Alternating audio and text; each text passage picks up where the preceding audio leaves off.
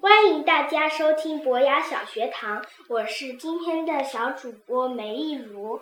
今天我给大家讲一个《伊索寓言》里面的故事，名叫《黑熊的忠告》。森林边上住了两户人家，这两家各有一个小伙子，他们是最最要好的朋友，平时经常一起吃饭，一起玩耍，形影不离。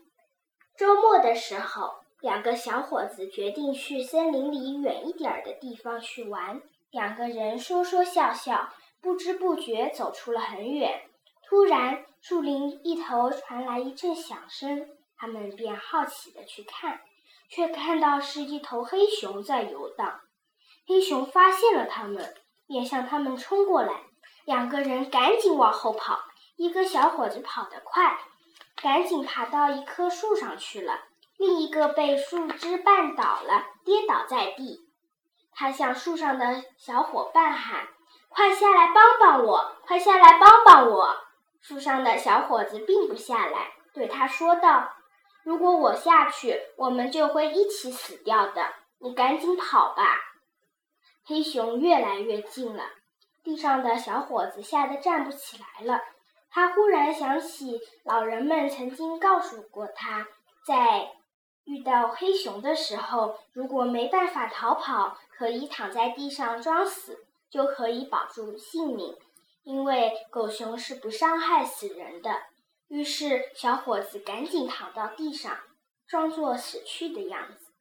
黑熊走近了，看到小伙子躺在地上，凑近。他的头闻了闻，以为小伙子死了，便向森林深处走去。